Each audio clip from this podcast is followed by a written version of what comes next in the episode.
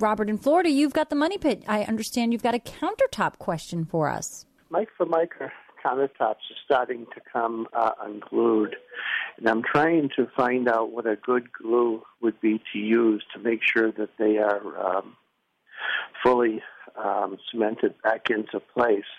Uh, it's not a large section. It goes like uh, about 8 to 12 inches at a time.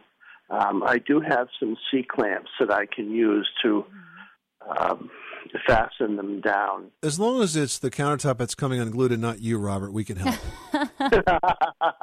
what you want to do is use contact cement. Now, the area that is uh, separated with contact cement, what you want to do is try to try to actually separate that area as much as you can because you're going to kind of work in there. So if you can peel up the loose area, maybe um, put a piece of wood in there or something as a spacer to really have some some area in there. Um, do that.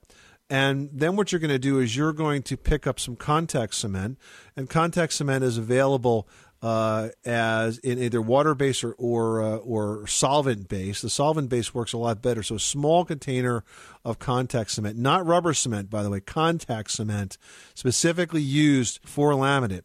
Uh, you brush it in there, and as the name implied, it dries on contact. So you keep it separated while it's drying, okay? And then once it's dried, which just takes, you know, 15, 20 minutes, then you will pull out your spacers and press that laminate back down in place, working from back to the front. And you can put a towel over it or like even a rolling pin works good and roll it down really, really good and really, really tight.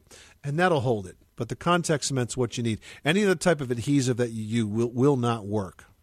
Okay, so nothing like um, maybe liquid nails or anything like that. No, um, you know, in a pinch for a tiny edge, yes, but if you have a separation like that, contact cement. That's what it was done originally, and that's what will work. Just make sure you clean it, remove any debris that's in there, and uh, you know, be generous with the cement. Don't make it lumpy, but get good coverage. Okay.